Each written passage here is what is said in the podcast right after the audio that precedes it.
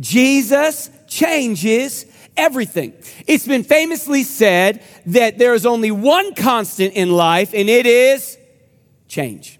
There's one constant in life, and it is change. The idea here is this change is happening all the time, and it's happening all around us. And for the most part, we understand this. We get this. We know that times change. We know that trends change. How many of you have ever gone back and looked at photos of yourself from a couple decades ago and you cringed when you look at the haircut or the outfits or the things that you wore? Why? Because things change, right? Things change. We know that not only do trends change and times change around us, technology is changing so rapidly you can't even keep up with it. You know, even as a human, as you grow, your body changes, your likes, your dislikes change. Things are changing all the time. In fact, uh, often change is happening so rapidly and, and, and, and in our lives all the time that we don't even notice it sometimes. It's, it's so minuscule, it's just a part of our regular rhythm. Change is just a part of our lives. But how many of you know there are certain moments, certain certain things that when they change, it changes everything, right? Like for many of you in the room, that moment when you went from being single to being married. How many of you know going from being single to being married changes everything, right? All of a sudden, what happens? How you spend your time changes. How you spend your money changes. Your sleeping patterns change. Your priorities change. The rhythm of everything in your life changes. Why? Because something major in your life just shifted and now everything's different. You can no longer just leave your clothes on the ground. Hello, somebody. You got to pick up after yourself, gentlemen, because things have changed, right? You can't just sit down and watch whatever show you want to watch. You got to agree on something now. You're like, things change. And right when you think you're starting to get some semblance of rhythm in this new life of marriage, boom, kids come along and it changes all over again all of a sudden what happens? How you spend your time changes again. How you spend your money changes again. Your sleeping patterns are jacked up all over the place, right? Things that you agreed on a couple months ago, now you disagree on, right? Like everything's up all over the place. Why? Because sometimes when things change, everything changes. And to be honest, it should change. It should change. Think about how weird and even inappropriate it would be for a newly married person to continue to act and live like they were single. How many of you know that marriage would not last very long? Right? That marriage would not last because you have entered into a new reality, and that new reality requires change, right? You have to function differently because things have changed. How many of you know it would be weird and incredibly inappropriate for a new parent to continue to live and function as if they did not have a child? You would be calling CPS really quick, right? Because when things change, often it requires you to change. When things change, often it requires you to change. And friends, can I tell you this morning, Jesus did not come to earth for things to stay the same. Jesus did not get up out of heaven and come to earth so we could continue to operate under the same system of being made right with God. He came to establish a new covenant, a new way to be made right with God. And if when Jesus showed up on the earth, things changed, how many of you know we should change too? When we experience the grace of God, when we experience the message of the gospel, the gospel should not leave you the way it found you. The gospel should change you. And listen, I get it. It's a process. How many of you know we're all in process? We're all in the process of allowing God to change us. But here's the, the encouragement we're going to get from Hebrews chapter 9 and the challenge I want to bring to all of us today. If Jesus changes things, how does He want to change me today?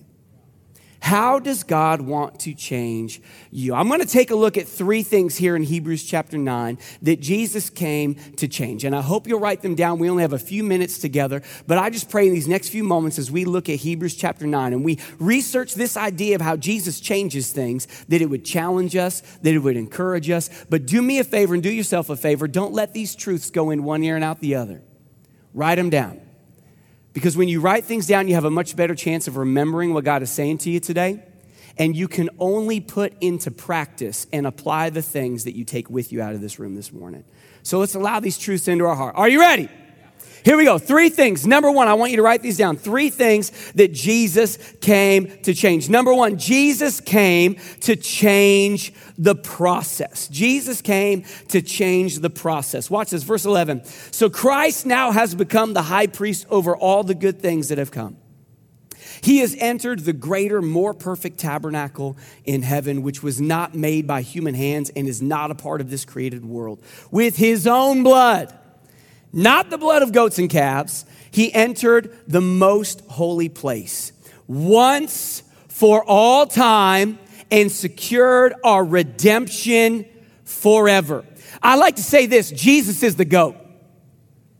Jesus is the goat. You ever heard that term before? The goat, right? The greatest of all time, right? You talk about Tom Brady, LeBron James, Michael Jordan, Wayne Gretzky, Tiger Woods. Could I tell you who the real GOAT is? Jesus. He is the greatest of all time. The greatest sacrifice once for all time, for all humanity. Jesus did it, not with the blood of goats and calves. Jesus did it with his own blood. It was the only sacrifice that could appease the righteous standard of God's holiness. Jesus is the GOAT. If we're talking about human standards, it's Michael Jordan. There's no debate. Don't even come talk to me. It's Michael Jordan. But when you want to talk about the real GOAT, it's Jesus. Under the old system, the blood of goats and bulls and the ashes of a heifer could cleanse people's bodies from ceremonial impurity.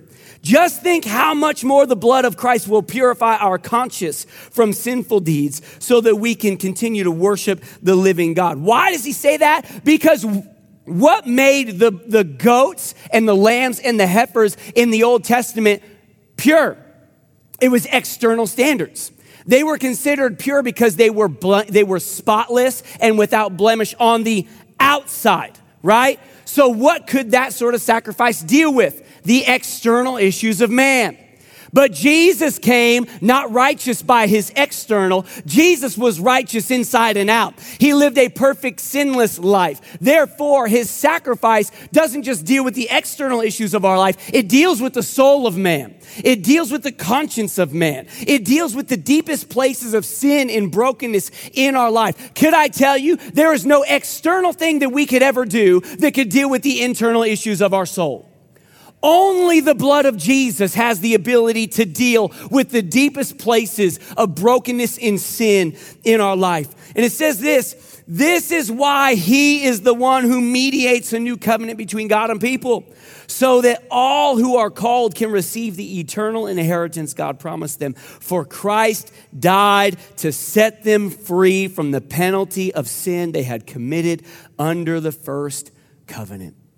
You know, last week, Pastor Larry preached so beautifully about this reality that the old covenant, the old system, the old process was inadequate. God did not give us the law to teach us how to be perfect. God gave us the law to show us and reveal to us the only one who was perfect Jesus. See, the law reveals to us how broken we are. Because there's not one of us who can keep every rule and every regulation and walk this earth perfect. It reveals to us how much we need a Savior.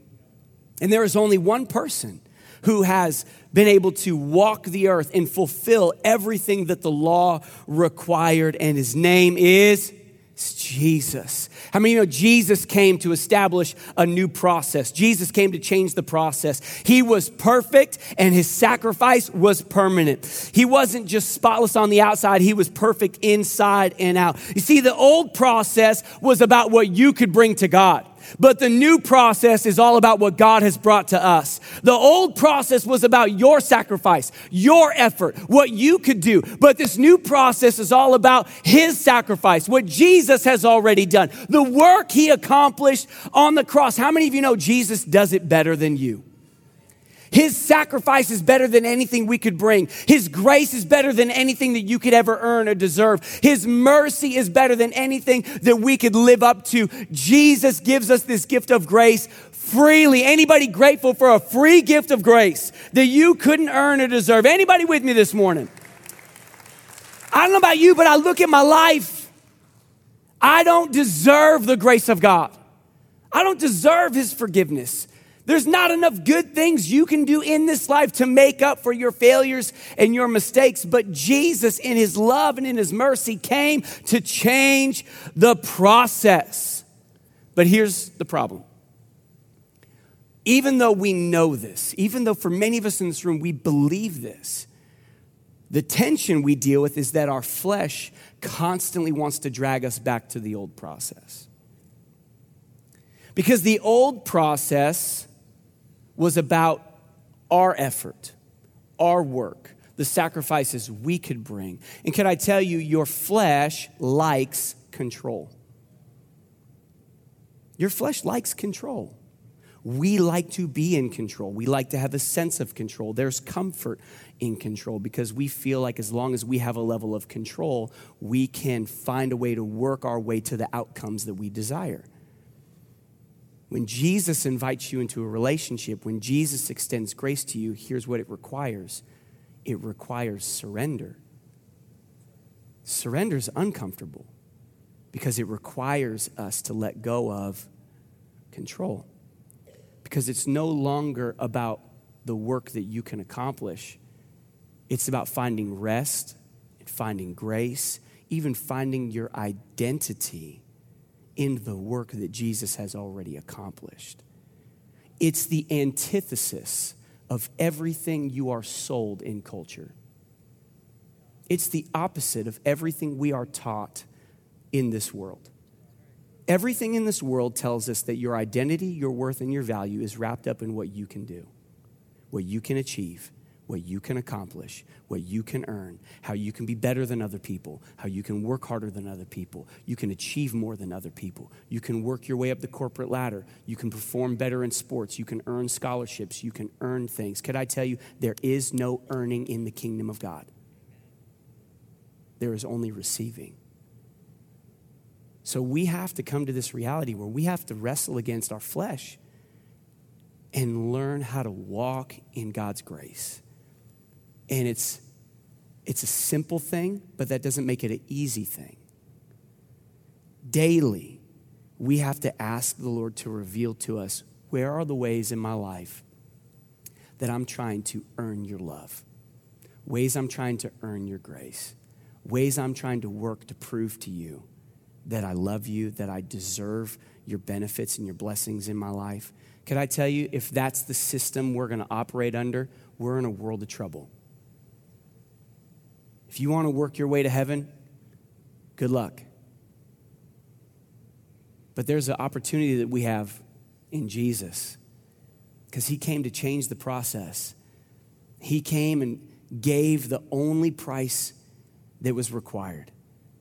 And through his finished work, we now have access to relationship with God, and it changes everything. Jesus came to change the process. You still with me this morning? Second thing he came to change is this Jesus came to change the place. He came to change the process, but he came to change the place. It says this in verse 8 By these regulations, the Holy Spirit revealed that the entrance to the most holy place, where was the most holy place? It was where the presence of God dwelt among the people. By these regulations, the Holy Spirit revealed that the entrance to the most holy place was not freely open as long as the tabernacle and the system it represented were still in use.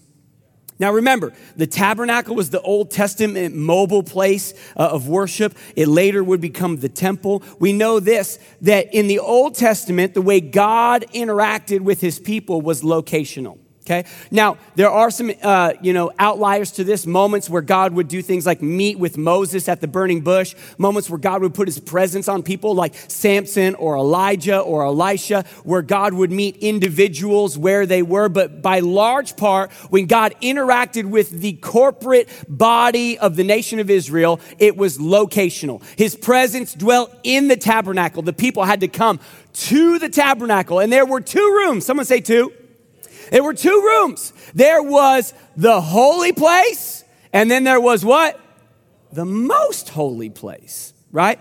Now, if you were to come to the tabernacle, there was a process. You had the outer court, you would come, you would bring your sacrifice, and in the outer court, for most people, this was as close as you could get to God.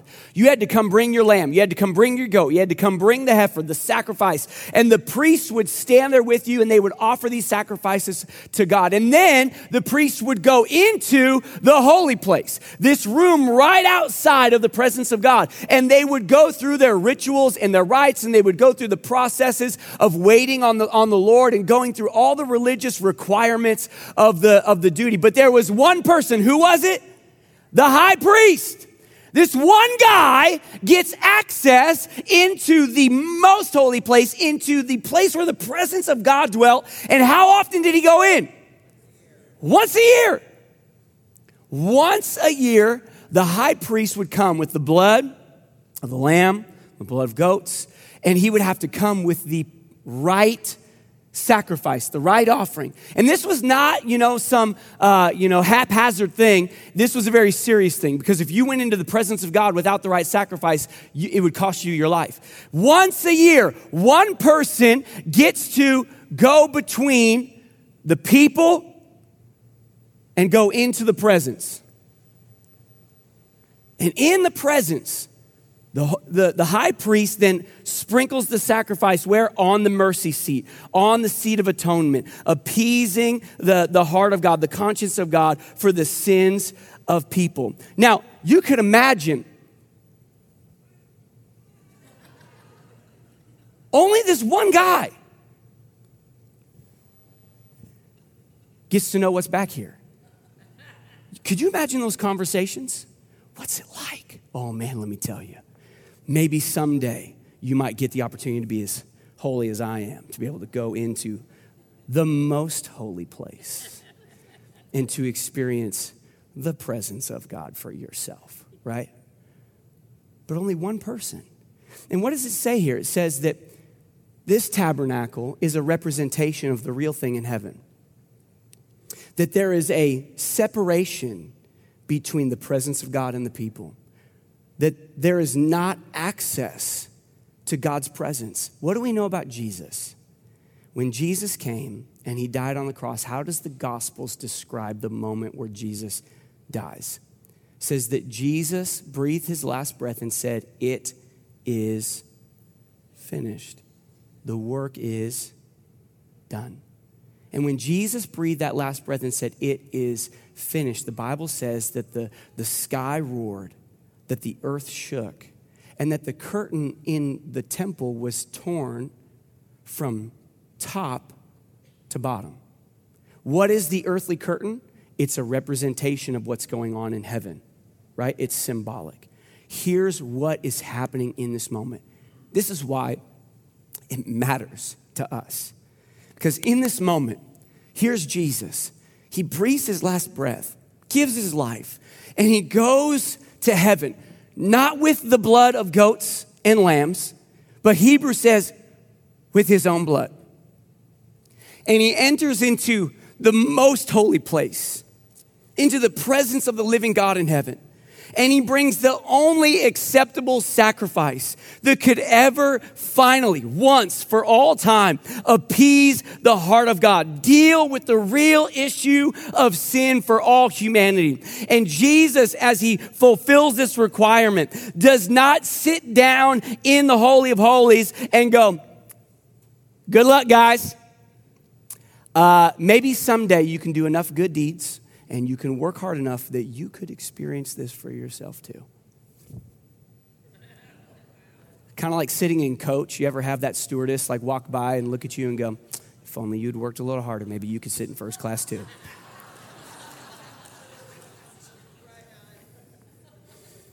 what does it say that happens when Jesus fulfills this requirement. When he enters the most holy place and he, he satisfies the heart of God, what happens? This curtain is what? Is torn from top to bottom. And all of a sudden, what was once reserved for only a select few, what was once exclusive, is now accessible and available to everyone. This presence of God that you could never earn your way to that you can never work your way to, that you can never do enough good things to walk your way into that VIP section of heaven. Jesus throws open the curtain. And why is this important? Because in the Old Testament, the presence of God was in a location, it was in a place. Jesus shows up, and the presence of God is suddenly in a person. John 1 says that the word became flesh. That translation is that he tabernacled among us that he took upon himself this tent that the presence of God would be filled in a person. But when Jesus died and in the Holy Spirit, the presence of God was made accessible to us, it went from a place to a person to now it's personal. Because you don't have to wait to get to a place to experience the presence of God anymore. Why? Because the New Testament teaches us that the tabernacle of the presence of God, the temple of the Holy Spirit is what? It's You. You become the place where the presence of God dwells. Can I tell you, when you put your faith in Jesus, the presence of God is with you every When you need help, where do you need to go? Right where you are. You can, you can have access to the presence of God wherever you are because He is with you everywhere you go. When you need grace and mercy and forgiveness, you don't got to wait till a Sunday to experience it. You can experience it in the middle of a Thursday evening in your living room because you are the place where the presence of God dwells. He is with you wherever you go. Can I tell you, you can experience the presence of God on a Sunday morning the same way you can experience the presence of God on a Monday afternoon in your cubicle, in your house, in your car. And don't hear me wrong. The gathering of the church is special. The New Testament encourages us do not neglect the gathering together. Why? Because there is a, a, a, next step, a next experience that we get when we link our faith together, when we worship together, when we have community together. God established and designed for us to do this thing together. But I want you to know this you don't have to wait to walk into a building to experience the power of God in your life. He's with you. He is for you. He has made himself available to you. For some of us in this room today, this is the reality that we need to start walking in. This is what needs to change in you. You need to stop seeing your relationship with God as locational and you need to really start walking out this idea of it being relational. What does it look like for you to actually commune with God throughout the week? What does it look like for you to access the presence of God? When you're not sitting in a service. Can I tell you, I think for the vast majority of us, this is what needs to change. We need to learn how to walk out this kind of reality. Jesus did not go through the process of dying on the cross, rising again three days later, so that we could attend service and have a relationship with Him that is once a week. Right. He came so that we could walk with Him every day there would be nearness, there would be intimacy. Last thought, you still with me this morning? Jesus came to change the process, Jesus came to change the place, Jesus came to change people. You see, everything we've been talking about today, the, the sacrificial system, the fact that Jesus made it accessible to us, it's because Jesus came to change people. It was all about people. Verse 27 says, And just as each person is destined to die once, and after that comes judgment, so also Christ was offered once for all time as a sacrifice to take away the sins of many people. Watch this. he will come again, not to deal with our sins, but to bring salvation to all who eagerly wait for him. I'm grateful that this grace isn't just for some. I'm grateful that the mercy of God is not just reserved for the super spiritual, for the Christian elite. It is for all who would call on the name of Jesus. That there's an invitation of change on the table that's for every single one of us. That God would take us from death to life, from sin to redemption, from guilt and shame to peace and joy. And can I tell you, one of the ways that God changes the life of a person who experiences grace is this it changes where you set your gaze.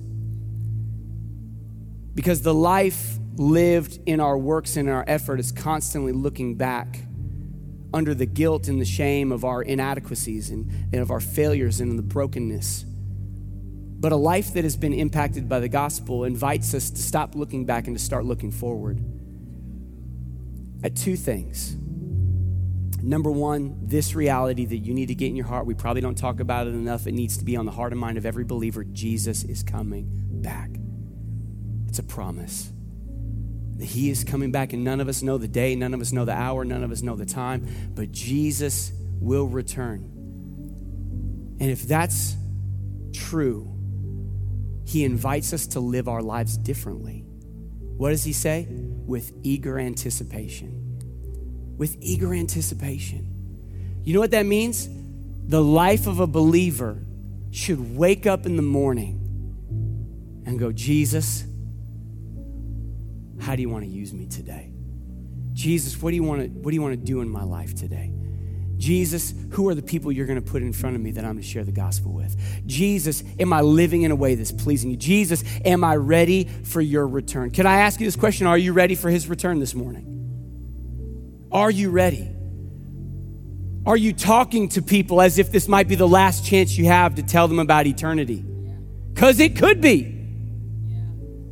What would happen in the Pacific Northwest if the church stopped bowing to cultural pressure, stopped trying to fit into the cultural norms around you, and we started living with eternity in mind? Because we could be one breath away from everything that we have fought so hard to earn, so hard to purchase, so hard to accrue, all of it being gone in a breath. But there will be eternal things that will last forever. Are we spending our time, our effort, our treasure on the things that matter? Is your heart focused on the things that will last for eternity? Or are we so caught up in distraction by the temporal things that we're missing out on the mission that God has for us? Jesus came to change the process. He changed the place. But at the end of the day, He did it all to change you.